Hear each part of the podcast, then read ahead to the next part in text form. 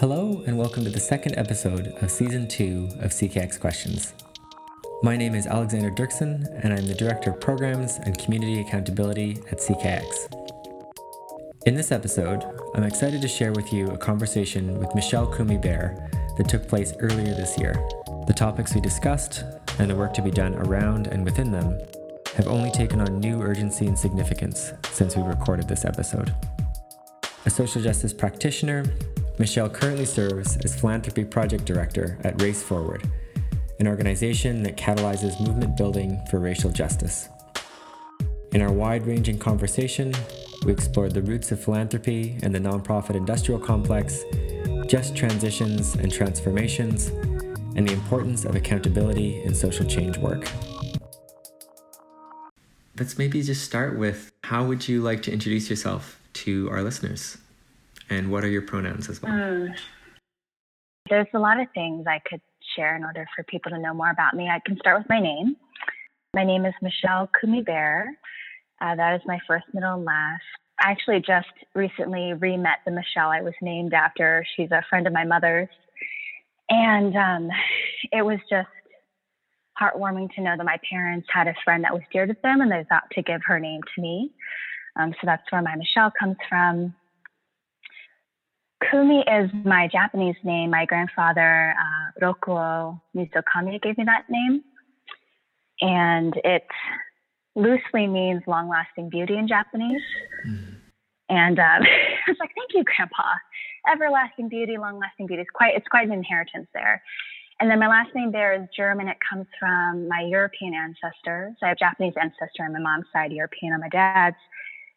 And um, so there's two ways I've heard about this this family name. One one explanation is that our ancestors kind of looked like bears, and I guess say, yeah, this, this is hairier variants on that side of the family, uh, for sure. So that makes sense to me. Then the other explanation is that we hunted bears at some point in time. So I'm still trying to get my history right with that. Um, that's my full name, um, a bit about me and my family and where where I come from and my pronouns are she, her, and hers. And um, other things to know about me. So I grew up on Ohlone land, the ancestral and unceded lands of the Ohlone peoples here in the San Francisco Bay Area. And I would say being here, um, growing up here in the late 80s and um, early to mid and late 90s, there was definitely this overall story about the Bay Area as a tolerant and welcoming place where a lot of people can belong. And you might be catching some of the sarcasm in my voice because mm. clearly that was not the case. Um, and that was a time of great inequity, widening inequity. And so, um, getting to have the opportunity to travel around the Bay Area to notice when I'd visit my grandparents, for example, in Berkeley, California, um, homelessness, class segregation, racial segregation, even in even in cities at the time where we prided ourselves on being a multiracial community in the Bay Area, there was still a lot of segregation. Noticing those things as a child made me really uh, start to ask a lot of critical questions.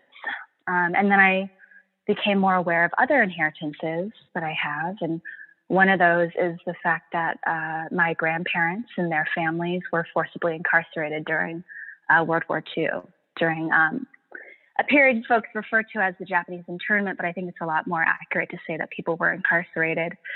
So I was a young kid looking through my grandmother's paraphernalia from her time when she was young and realized that odd things appeared in these yearbooks that I hadn't heard about before. There was a desert landscape and barbed wire and only Japanese faces in the students uh, among the students and uh, it got me to ask critical questions at a young age, and that's sort of that critical inquiry is a spirit that I've taken on.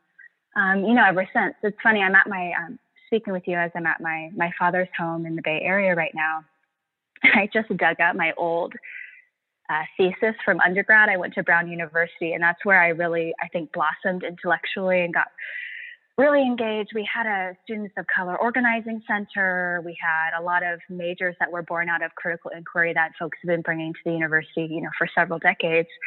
And I'm looking at this thesis that I wrote, and it was like third world feminist critical discourse analysis. And I just, it's just so heartwarming to look back at that, Michelle, and see, You know, that was a time where I was really inspired by Chandra Mohanty and a few of my um, my critical feminist like professors who were at Brown, you know, uh, several of whom who you know I still follow to this day, and I'm just really thankful for for all those different inheritances I've got, whether it's um, directly through my my direct relationships with my family or through the people who've been teachers and mentors to me over time. So that that feels like a good introduction for now, and I'm, I'm looking forward to sharing more as we talk.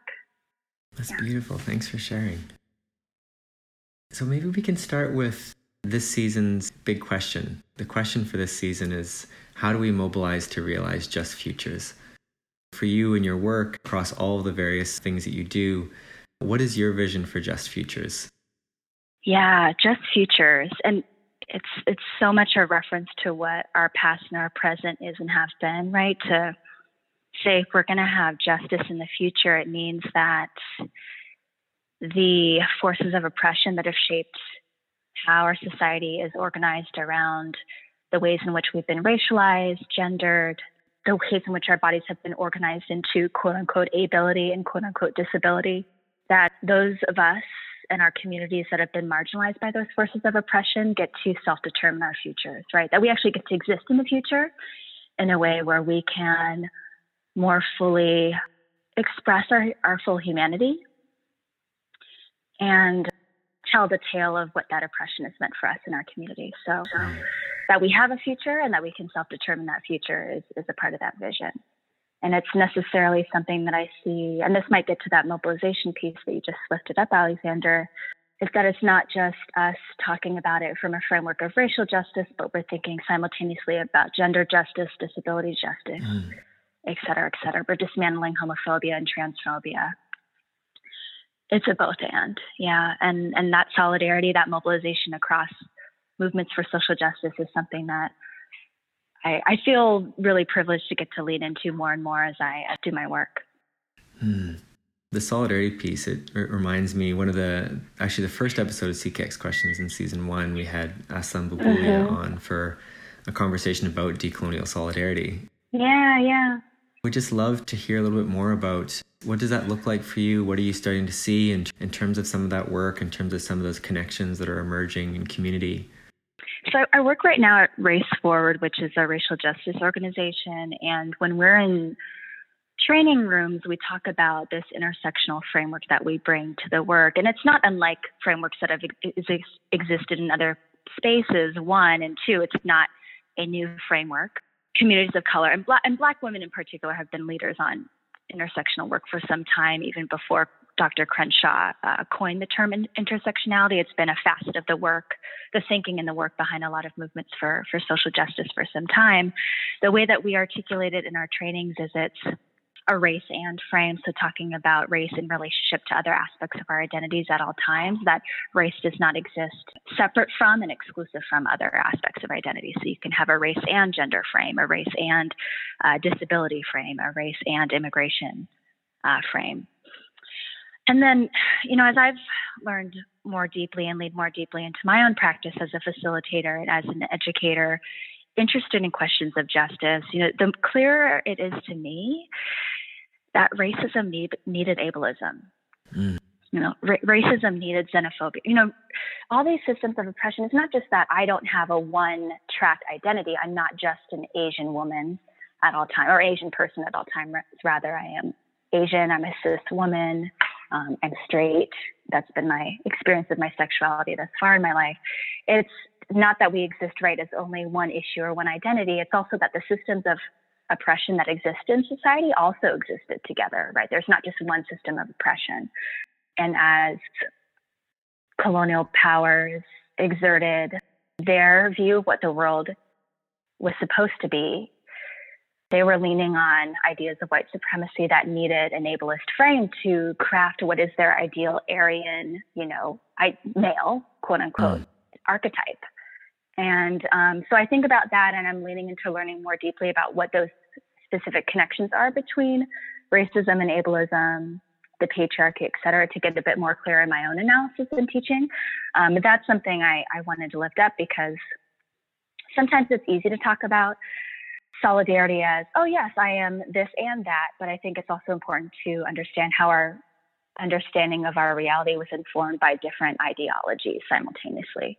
Um, and that's that's also why we have to build solidarity. Uh, my analysis becomes stronger when I work with disability rights activists. That's I think the best learning in recent years I've had in my own practice was when I was in New York City, uh, working with a lot of disabled artists in the dance community.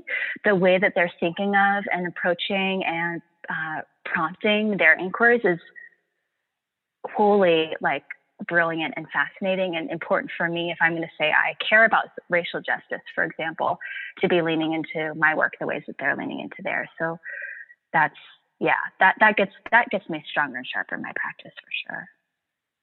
Yeah. Mm. Building on some of that work in New York, I'd love to dive a bit more into the role of creative expression when it comes to Just Futures and maybe for you personally, what creative practice has, has meant for you in terms of your own journey around this and, and re- the, the, refining of, of some of your your work and practice. Mm-hmm. Yeah, and I'd love to hear more about um, how, how you, your your organization is approaching this because I, I realize I have a very United States centric frame mm. for the way that I've been thinking about arts and culture work, and um, just to lift up for folks on on the podcast that I got a master's degree in arts administration, and so much of that program, even though we had international students in our program who brought perspectives from Singapore, from China, and from elsewhere, so much of the learning about the arts and cultural sector was very US centric. Mm. And so, yeah, I'd like to be in conversation with more folks in other contexts about this. The the way that I think about I mean, arts and culture generally and cultural expression in a general sense and why why it's central to my own practice. I can get go from the general to the more specific. I mean, the general frame is this has been mm-hmm. a part of human life and society since as long as we can have, you know, earliest documentation of human life um, on this planet.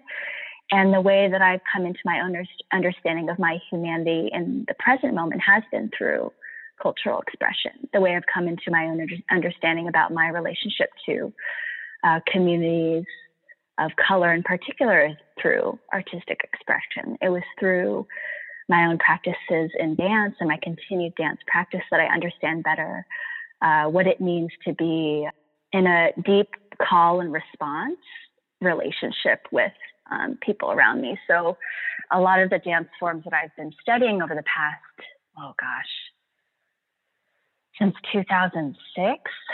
So, yeah, for some time now, um, for 14 to 15 years now, I've been studying a lot of traditions from throughout the African diaspora and um, specifically traditions grounded in more Mande and Malinke dance forms, in um, Afro Haitian dance forms, from Afro Brazilian dance forms. Is there's been a lot of ways of knowing that I've been in, educated in in those communities that have pointed to the extreme importance of the relationship between dance and music, for example.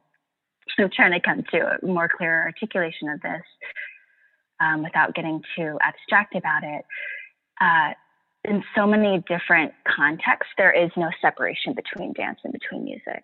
So in, the, in more Western traditions where there might be a dance that can exist without a particular piece of music, that's not necessarily the same case in the forms that I've been learning over the last 14, 15 years. And um, so the interdependence there, the highly relational nature that's there, those are values and principles that are really integral to those practices that I've been learning and I've been um, a student of. And what that means for how I think of my interdependency with my social justice communities, my interdependency with my, for example, colleagues at Race Forward, my interdependency with you as someone who cares about similar questions, similar, has similar value sets, etc., is that we do need to be in a call response with one another. And um, there's a lot of ways in which um, how we practice distance and disconnect can take us out of those relational spaces with one another. So having a dance practice constantly reminds me, oh, this is what it's like to feel aligned. This is what it's like to feel connected. Um, just a simple act of hearing that drum beat for that deity that I really love and getting reconnected with that form is a, okay, this is what alignment feels like. Again, I can feel really grounded and clear and true in this energy, uh, whether it's uh, dancing for one of my favorites, Yemaja. Uh, I really have a deep connection to water.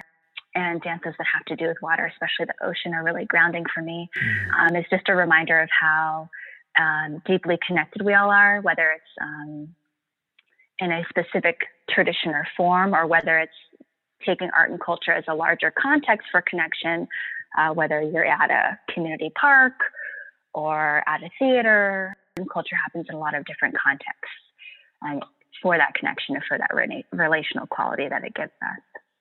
Yeah, yeah, no, it's it's interesting here in just in terms of the the Canadian context from my kind of my positioning here on, on the West Coast. Mm-hmm. Those things that you've shared, which have always been here and, and have continued to be uh, alive in community. But I think we talk about power structures, that be government level in terms of policy or from the funding level in terms of philanthropic organizations and foundations, connection mm-hmm. points between artistic and creative and cultural expression mm-hmm. and the work of, of social justice, of, of community building, uh, those connections are starting to be made clearer and starting to see an equity lens being applied to a number of granting streams, which just at the minute you uh, adopt that lens, you start to see that, one cannot exist without the other, as, as you said, and that they are very much interconnected. Right. And you can you can imagine, right, if, if there's this, you know, group of people deciding that they're gonna set up a racial hierarchy, a, you know, certain economic system to go with that, that it's also very helpful to um, set up artistic hierarchies or to bifurcate or further siloize where quote unquote art happens, right? Mm-hmm. Um, like it, it sounds like a very helpful um, feature of the system to say, you know, the arts live up here in this sort of high, quote unquote, high art space, and that all other things will fall into a different realm, and to control what is art and to separate that out and create a more, you know, exclusionary, elitist practice around the arts. Uh, it, it, you look at the project and the practice of white supremacy, it makes sense, right? And so we, because we've inherited this system that has done that to quote unquote the art, um, we necessarily have to learn from the ways in which African, Asian, Arab, other cultures have been practicing art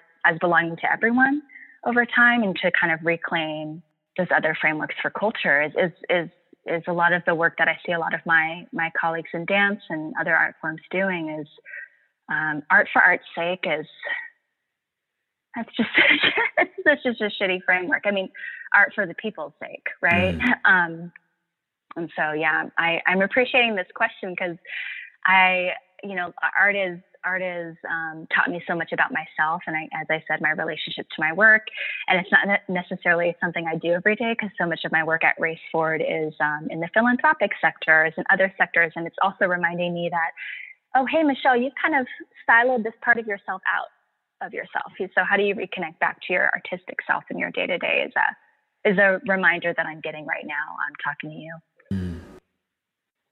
Yeah. And maybe just building on that idea of uh-huh. embodiment, mm-hmm. what it means for you, and then how it's shown up either in your creative expression or in your in your work with Race Forward and, and other organizations. So there's a way in which I've been thinking about embodiment, and this is building off of conversations I've had with other practitioners who are also facilitators, also working in the nonprofit sector and a feeling that a lot of us uh, really need to be diligent about creating space to remember ourselves or to belong again to ourselves and in our bodies. So, a really important practice of embodiment or say remembrance. And I say remembrance because it's literally breaking down remember into rememberment, right? That I'm literally putting myself to back together for myself because of the ways in which the institutions, right, I've been operating within philanthropy, uh, arts service organizations, um, dance organizations, in some way, shape, or form, the the work of the nonprofit has done so much to dismember us and disconnect our our mind from our body from our spirit and to say just the mind is important so a practice of remembrance for remembrance for me, if you will, is is my dance practice. It's also been just anytime I get to do some sort of physical activity that pushes me to be more mindful, more um, engaged, more creative, whether it's going for a run or doing this exercise class that really motivates me, stuff like that. It can also be a really generative conversation with um, someone you get to connect with as a kindred spirit, if you will, people mm. connecting with one another on a soul and values level. That's a practice process for me of remembrance, if you will, rememberment. Um, that's a lot of sort of personal and interpersonal work there. And I think there's this larger question potentially that's in your question, which is, well, what does it mean for, say, a group of people working together to do that embodiment work and how we relate to one another and how we function on a day to day, whether it's within the space of a nonprofit or other type of institution or even outside of institutions to really make sure that our lived embodied practices are connecting with the values that we uphold. And some of the work we do at Race Forward is helping push people to work with and through, right? Making the intention the action. Something I know that y'all lifted up in your last season of podcast. And I, I think there's there's some pockets where I see great work happening, and I think it's still a big struggle because we've inherited this nonprofit structure um, for those of us working in nonprofits. And I acknowledge that not everyone's choosing that format to work with. And I think that's great and good. And I'm really excited to connect with more people that are choosing to work outside the nonprofit. Um, it's really hard because we, we've inherited a thing. And I don't know if folks have been referencing the nonprofit industrial complex as a concept and way of analyzing the conundrum we're in right now that we've inherited a, a format that's really based on on extraction and on concentrating how we do charity on a pre-existing racial wealth maintenance system. Mm. So the origin of charity work being, you know, kind of in this era of great inequity being created whilst wealthy white people were gazing on poor people and saying, wait, what's going on over there? And you see the emergence of um, what we now refer to as slumming, which began kind of around the 1880s time and you know matured into the next century. The emergence of settlement houses around the same time. Also, the emergence of new ideas about what philanthropy is around the same time. Mm. Um, in the 1880s and that late later part of that century, um, Carnegie and other robber barons had amassed great amounts of wealth, and Carnegie came up with this series of essays collectively known as the Gospel of Wealth and proposed what was for wealthy people at that time a really revolutionary concept about what to do with their money, uh, which was instead of giving your wealth away in inheritance to your offspring, choose to spend or um, redistribute that wealth during your lifetime towards the greater good, right? Towards causes for the greater good. And this is sort of the, this is why Carnegie is referred to by many as the grandfather of modern philanthropy um, at least here in the US, I'd be curious to know what the conversation is, in Canada has been like vis-a-vis Carnegie. Um, and a lot of folks see the gospel of wealth as this, you know, really great birth of um, the modern philanthropic sector. In building out a curriculum for talking about race and philanthropy at Race Forward, I went back and read the Gospel of Wealth, and it is a, it is a wild, wild piece of text with really uh, racist and elitist ideologies just running rampant throughout it. It's got this really strange circular logic of, you know, uh, we want to create more uh, more good for the common good, and yet um, it, it, just does this dance around the fact that the person writing it and the people he's writing to, these white cishet, you know, robber baron men, that they generated the problems that they're purporting to have the wealth and resources and, quite frankly, acumen to solve. So it's we've amassed our great wealth as entrepreneurial businessmen, and then we've been endowed. He doesn't necessarily say by the grace of God, although I'd like to look back at the text to see if anything referencing God is actually in there, but it kind of has this sort of like, you know, endowed, like, you know, manifest destiny style way of talking about these things. And you've seen that happen throughout human history or throughout white supremacy's history, if you will, in, in various moments. So it's just a new call for white men to again be the pervade, you know, embodiment of God on earth to decide what to do with these vast sums of wealth that they've accumulated. Uh, out of you know uh, extraction practices of extraction um, and exploitation of black and brown bodies in particular. So um, that's a really long way of saying that we've inherited this system that was built on those ideas mm. and those practices and I think at some point we've got to get really real about um, whether we should keep participating in in the nonprofit industrial complex. Is this going to be enough? And is reforming it from the inside going to be enough? Mm. Something that I know I still struggle with is is very much that last question that you pose, which is, is it work within the system that will ultimately change the system? I think as you opened with acknowledging the Ohlone peoples uh, upon whose territory you are, mm-hmm. the Bay Area right now is is very much, I feel, kind of replicating that same Carnegie era approach. Oh, yeah. The the Bezos and Zuckerbergs of the world. We're seeing that model through again in a digital age, and looking at the way in which philanthropy continues to be structured and and the voices it continues to center and and how power sort of manifests itself within philanthropy. It can be mm-hmm. a real struggle sometimes for those of us that want to see just futures realized to be working within a system is now, I think, becoming more adept at the language of things like decolonization, of equity, of racial justice more broadly. But it when it comes to the actual mechanisms of the sector, mm-hmm. continues to perpetuate those same power structures. Yeah, and it was very intentional that um, you know Carnegie and others at that time chose the nonprofit model or the, the that structure because of you know the, how it functions to concentrate decision making power within a small group of people, i.e., the board, and it wasn't that mm. they said, oh, and then the board shall therefore be our workers that we underpay. You know, it wasn't like that. The structure was created to actually like concentrate power among the people who you purport to benefit with your quote unquote philanthropic work. That you'd have a, a group of the, the same elite white, you know, ethno superclass being a part of that board and that they're the purveyors, again, like Carnegie, of what is good for the common good. Because, as he said very explicitly in the Gospel of Wealth, poor people cannot know for themselves what they need. Mm. So we must know what they need for them. And that kind of an attitude when I when I do trainings with philanthropy, when we read out those quotes, like word for word from the Gospel of Wealth, I always put the question: Do we see any attitudes like this in philanthropy today?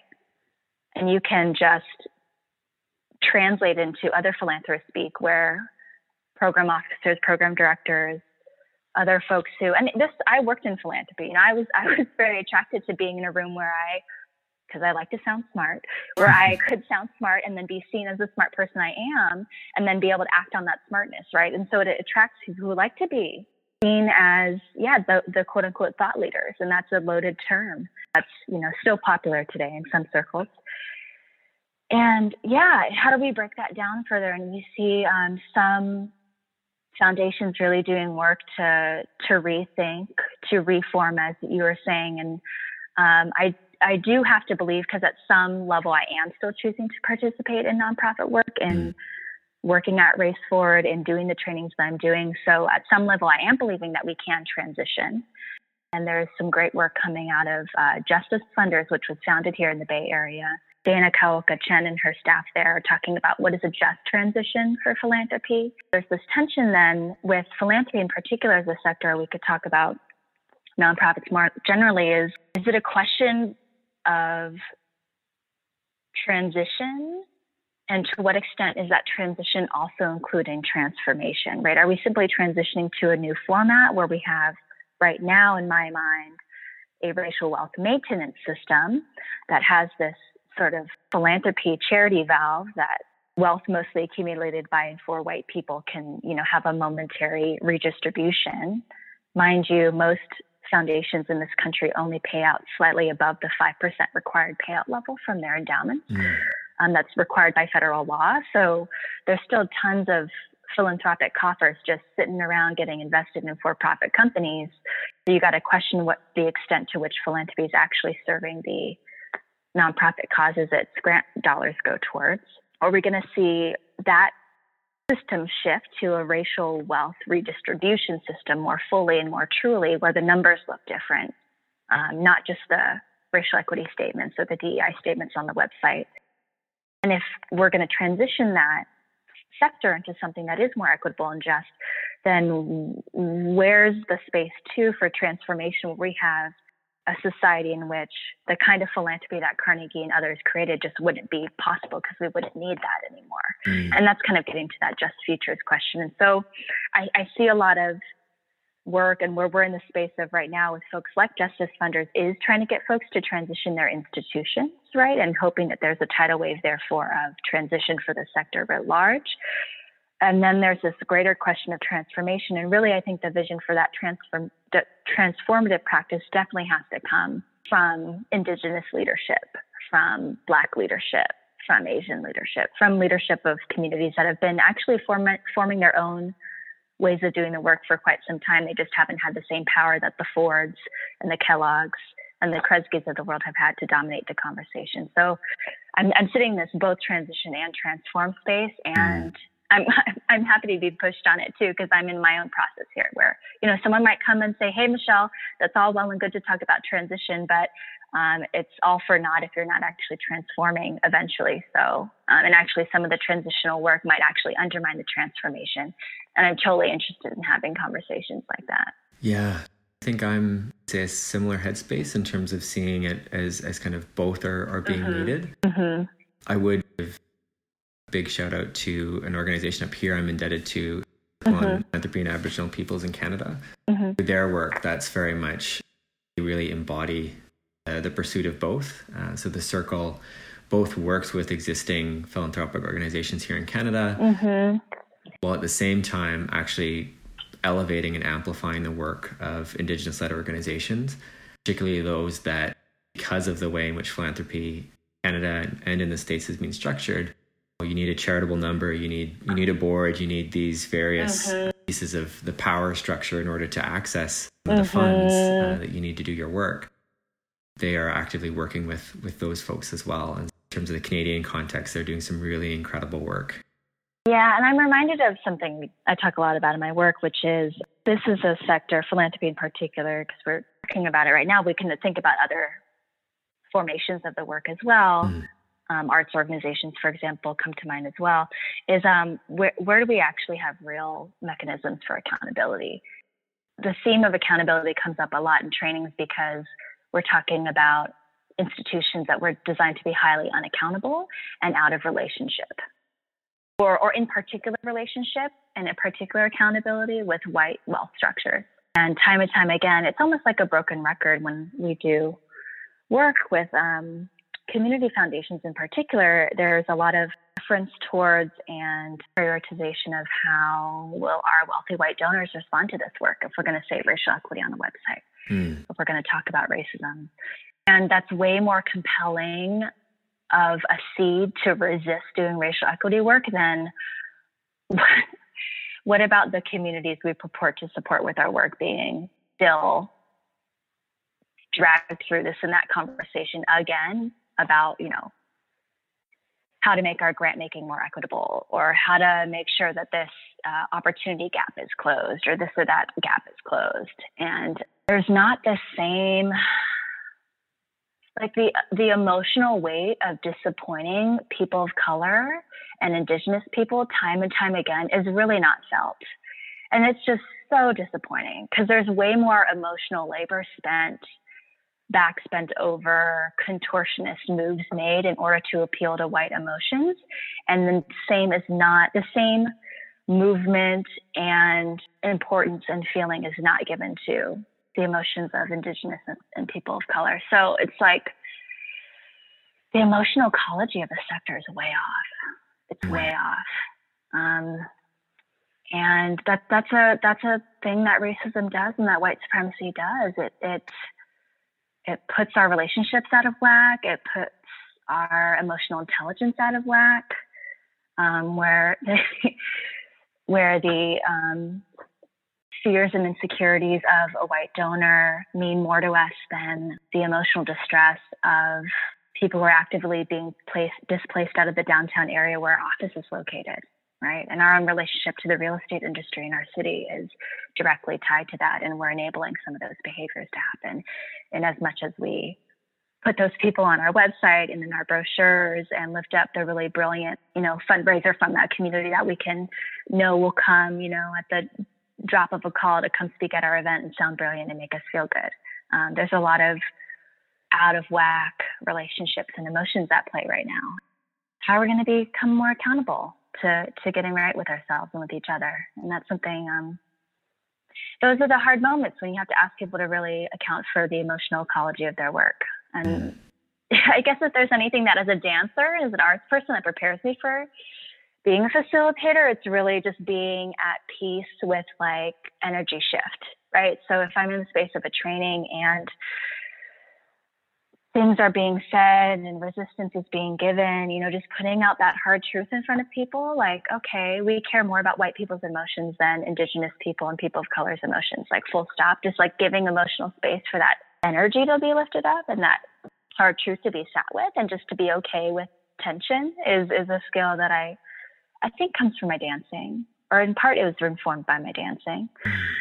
And I think we need more practitioners that are able to have space to to be courageous like that, to be bold like that, to be able to poke holes in the veneers that we so tightly cling ourselves to in institutional life. Like um, to name that our institutions betray us time and time again. Like we don't. I love for more of us to be able to have space to be those kinds of leaders and practitioners um, in, in, the nonprofit sector and in philanthropy more specifically. Mm. What are some of the things you're hearing in terms of where the stuckness is being felt most? Mm. I think where where I'm coming at answering this question right now is I see different kinds of stuckness or sticky areas or stuck in the mudness or rubber bands snapping back in, in different spaces. So one snapback is the this is folks who are more kind of in the beginning stages of doing the work and are still kind of questioning the extent to which racial equity is.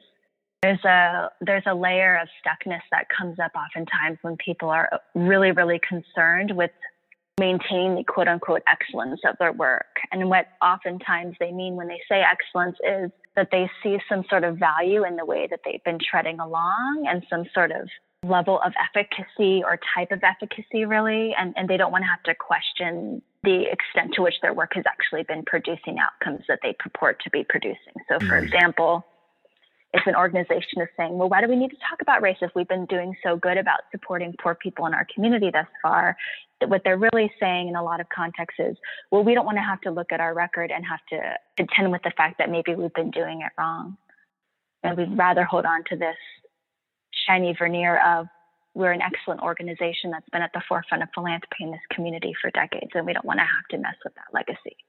Hmm. Rubber band snapping back into like fear of upsetting the powerful people. Hmm. Um, in some cases, the powerful people is that really strong executive, or it's the board. There's a lot of, but my board won't. There's a lot of, but my board won't. And I remember being on the other side of this, being a grant maker uh, who who was in an institution that I was trying to reform from the inside out, and being at a session, and um, you know, myself and others were saying some versions of "but the board won't" or "but someone won't." You know, whoever it was, that powerful stakeholder we saw as getting in our way. And the facilitator did a really great job for us of, you know, naming that risk tolerance is, is as much about perception as it is about action. So, mm. our, our perception of risk is a part of what our own conceptualization of the reality of that risk. So, what I'm trying to say without getting too heady right now. So, we are both perceiving the risk and acting against our perception of it simultaneously to whatever our action might be. So, my my perception of what's real is just as real as what's actually real. And if I were to test that perception, I'd actually know what's possible in a deeper way. So to get a bit more concrete about what I mean by that, yeah, I'm really it was it's so funny because um, uh, you might not you might be able to tell now I, I love critical theory, but sometimes the getting it out into words can be tough because it sounds way more heady than I want it to, and so I want to make it clear. Our understanding of what's risky is just as much about our perception of what's risky as it's about the reality of trying things and risked things and seeing what the risk does for us. So, uh, what I realized from this facilitator in that moment was that so much of my understanding of the board won't, the executive won't, my boss won't, was so much of my perception of what was possible versus me actually trying a thing that was risky and having the information come back as Michelle, don't do that. Michelle, that's not what we do. Or Michelle, how could you for some other reason? I wasn't testing the bounds of my possibilities at that organization enough. Hmm. Um, and so I started to test the bounds a bit more. You know, I put Latinx in a document, it would get edited out. Right before I left the organization, they decided to start using Latinx in documents. So if I hadn't actually played with the boundaries of what was possible and pushed up against my own perceptions of what was risky and not, that might not have happened. Mm, right. And it's, yeah. a, it's a small thing, you know, changing a word, but it opened up a conversation about race, about gender um, in new ways you know other things like yeah so it so that what that facilitator did was did for me was say well how many slaps on the wrist can you get enough so, so that you bump up just against you know the possibility of getting fired or getting you know restructured out or whatever the mm. ways of firing people of color are that institutions get really good at right in order to make it not look like what it is um, tons of organizations restructure and end up structuring out people of color's jobs um, that's another conversation. So yeah, what I'm really trying to lift up here is is can can we play enough with risk and our perception of risk to get to a place where we're truly testing and experimenting with doing the more equitable, the more just thing, while slightly pissing off and aggravating people and institutions enough so that we um, make change, but that we don't get fired, right? Because mm. the the sort of negative side of, of playing too much with the risk if you want to stay in your institution or if, for example you want someone else with the same value set to stay in your institution who may or may not come after you is to not get fired or to not have that position held by someone who would be less equitable mindful intentional et cetera about their work because a lot of us have very codependent relationships with our institutions we start to identify really strongly with the brand, the leadership, the personality, et cetera. And so doing anything that might be quote unquote risky would seem like a betrayal to the institution when in fact we're not also uh, viewing the relationship as a two-way street where the institution also needs to be accountable to us and the values that we're bringing. Uh, so are we are we demanding the same of our institutions that we're letting them demand of us? And uh, in some ways, I think a lot of us are allowing institutional betrayal to happen uh, at a higher level. And we could really be thinking about um, how do we helpfully take risks and push our institutions to be better. Mm, yeah.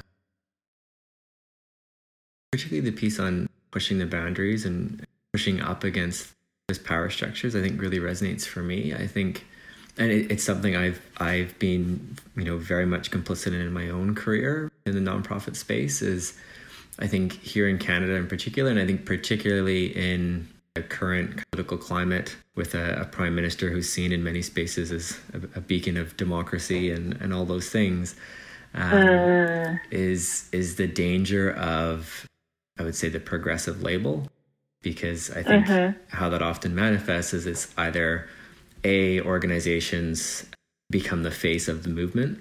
So they operationalize, they put into a, a funding proposal uh, the work of movements on the ground, and they very much kind of co-opt or take on work of a movement. Uh-huh.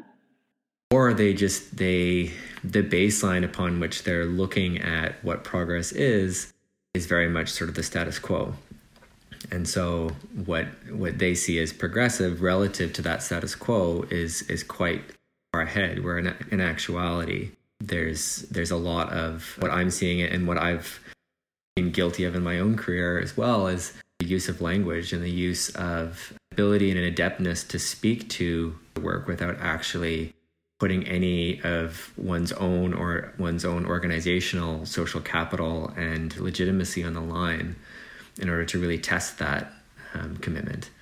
My own work, I'm, I'm trying to challenge that a bit more, and I'm, I'm seeing more and more folks who are doing the same, which is actually really trying to figure out where those bounds are. Because I think it's, uh, and it, it, goes, I think, to your earlier reflection just around valuing of the head uh, and the intellectualizing mm-hmm. of our work. We've, we've gotten very good at theorizing or articulating where we think the bounds are, um, but in terms of actually committing to the work of testing those bounds through action, I think there's a long way to go. Yeah, yeah, there's um, definitely segments of the, se- the philanthropic sector in particular, and also the nonprofit sector more largely, where you notice how comfortable it is for people. And I say people generally, I'm also one of these people, right? It's very mm. comfortable for us to live in a highly intellectual space, especially if that's where we feel secure in our training, in our own journeys, right? To, to get to this place where we can talk about ideas, um, can engage in discourse, can, you know, be on podcasts like this talking about these things and it's quite another thing for us to step out of that comfort zone and actually make it actual. So that's that's why i was really excited about the focus of y'all's work is that you're you are focused on that um, bridging that space between intention and action between thought and action right? That that call to pract- praxis right? What does theory and action look like for us is is really important to create space for us to actually be accountable to that because time and time again i'm in trainings and we, we talked about this when we planned for a day and we noticed that um, we're with a group that likes to talk about ideas about the wor- world is we actually try to create more space for contending with um, the emotions around racism mm. right contending with um, how racism feels in our body right so uh, we allow folks to have their analysis because we think analysis is important, right? We need to understand, have shared understanding about the racist world we live in in order to build practice together. But if folks look overly comfortable in that analysis space, take them into their emotions, take them into their bodies, take them into what are, what are the spiritual questions that this brings up, right? Mm. Um, yeah, it kind of um, means that we as practitioners need to be really skilled in the different modalities for understanding that we have as humans and knowing that um, we're in a room of people who might overly rely on or feel comfortable in an intellectual headspace. Uh, yeah, we got to lean on those other ways of knowing as well. Hmm. And maybe just um, to maybe take us out of the headspace and out of uh, the sector as well some of the organizations or individuals or initiatives that you are, are particularly inspired by right now that you want to give a shout out to or amplify? Oh, like a roll call. I, was just thinking, yeah, I was just thinking about, oh, I need to have a roll call somewhere because um, I I think it's an important practice to name right my teachers, name the people who've been really informative and transformative for me in my own practice and i want to have somewhere where i can you know make sure that i'm referencing them more publicly and more consistently. Uh, someone yeah so I, I made my own website. I have my own website and like putting stuff together this and that. I'm like oh i should have a roll call page on the website. Um, and then just generally when i go out and speak with folks when i connect with folks. Uh, so uh, one name, one group that really comes to mind for me is um, Jawole Willa-Jo who's the founder um, and artistic uh, director of uh, Urban Bush Women, which is a dance company based out of Brooklyn, New York. And Jawole's title actually might be a bit different now. So I know that Jawole has um, and Urban Bush Women, they've been on an evolution as of late uh, with regards to their structure as an organization. So mm-hmm. I'm not actually sure what what title they're using right now. And um, I came into contact with Urban Bush Women when I was in college. Oh my gosh, yes, no, I was fresh out of college, and just looking for spaces to connect my dance practice with my social justice practice, and they have this summer leadership institute that they've been doing for a while now. Um, and it's a space where um, they bring forward a lot of their methodologies for doing community work. And Urban Bush Women is uh, one of those uh, Black led, Black serving organizations that has been talking about community engagement and community partnership since before it became a posh thing that the whole nonprofit sector was trended into, if you will. And so their their practice is real, it's deep, it's embodied. They connect the dance to the work um, in community because dance is community. And so I really lift them up in their practices as, as, as people to follow um, and to engage with if you're interested in, in this work. Mm. Urban Bush Women works with the People's Institute for Survival and Beyond as a part of that Summer Leadership Institute. And that was um, I, I, at the time, I'd been through a few other different racial justice or anti-racist trainings, and I looked at the People's Institute as as one of many uh, great groups to find education, to find learning community with. Race Forward, of course, is another one. And you know, disclaimer that I work there right now, so that's mm. that's my connection to them right now. Um, but I think what Race Forward gave me at the time that I interacted with them was a real solid set of prompts and inquiries to take into my day-to-day work life. Um, it was it was uh, it was important to get that learning community, but also to get the tools that Race Forward gave me when I was working in arts nonprofits and in philanthropy. So I appreciate Race Forward for doing that. Then for me. Mm yeah, those are people I'd lift up. You know, there's so many dance teachers I've just had over the years, so I just really want to say their names. I really want to thank Tanya Santiago, Portia Jefferson, Raquel Hernandez, who's my teacher now in LA, other groups that have been out in the world, you know, doing doing the work and um, laying down the foundations for for people like me to get better in touch with their bodies and their spirits through dance. So thank you all for for what you do.